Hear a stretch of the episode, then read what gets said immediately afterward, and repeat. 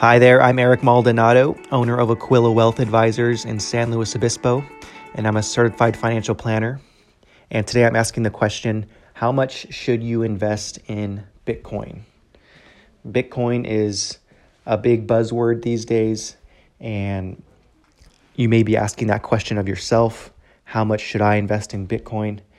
And this question would be for someone who hasn't maybe started investing in it yet and is thinking about it, has heard people talk about it, and now you're wondering, should I be investing in Bitcoin? So, with any question like this, of course, it's a personal question, and there's so many parameters and factors around what is your exact situation. And a disclaimer this is a financial education podcast, not specific investment advice. Always speak with your financial advisor. But one way to think about how much to invest in Bitcoin, uh, I always like to uh, turn it into a percentage question, a percentage of how much money you have. So let's say someone has a million dollars or a hundred thousand dollars. What's the percentage that you're going to allow of your total asset of your total assets, investable money? To be exposed to one asset class.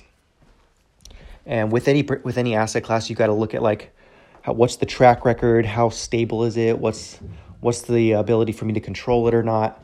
So with a an asset class like Bitcoin, which is a, a new digital asset that's just been invented within the last 12 years, uh, someone would want to be much more cautious and kind of tiptoe into it uh, versus an asset class like stocks or bonds or real estate or other commodities that have been around for much much longer and have a much much longer track record to to look at you can be much more um, aggressive in your exposure to those asset classes. Whereas something that's brand new uh, just by nature you'd want to be cautious to determine if it's going to be around long term and what it's going to do.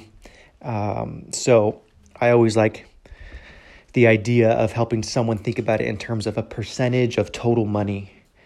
Because when you look at dollar amounts only, then it's hard to get a relative idea of if it's enough dollars or too many dollars. Uh, but when you put it in terms of a percentage of how much you already have, it helps put it into perspective. So obviously, if you're just learning about something and it's brand new and you're really not sure what it's going to be like, you wouldn't put 90% of your money or 50% or a big chunk. You'd want to put a really, really small chunk. Whatever that small percentage is, that's ultimately up to you. But starting with a small percentage, whether it's half a percent, 1%, 1.5%, 2%, you know, something really, really small. So that way you you get the advantage of of the exposure to a, a really volatile asset class like Bitcoin, which is a digital asset, but it's also not going to uh, completely decimate or destroy your your total uh, portfolio return. Uh, if something does happen that you know people aren't predicting or no one knows about especially with something that's brand new like this. So being able to translate your dollars into percentage of what you already have is one um, tool you can use to help make decisions you know, outside of the many others, like, you know, what's your time frame? What's your goals? What are your values?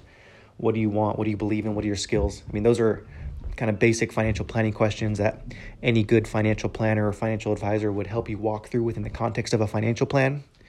But outside of that, one useful kind of quick tool, litmus test, if you will, would be to translate it into a percentage of your total wealth to determine how much you're going to allow yourself to put towards that. It helps take out some of the emotional um, component when you can look back and say, no, I limited myself to X amount of percentage that I'm going to put in here. I'm not going to do more. Um, and it gives you just one more way to stick to a plan. Again, my name is Eric Maldonado, and thank you for listening.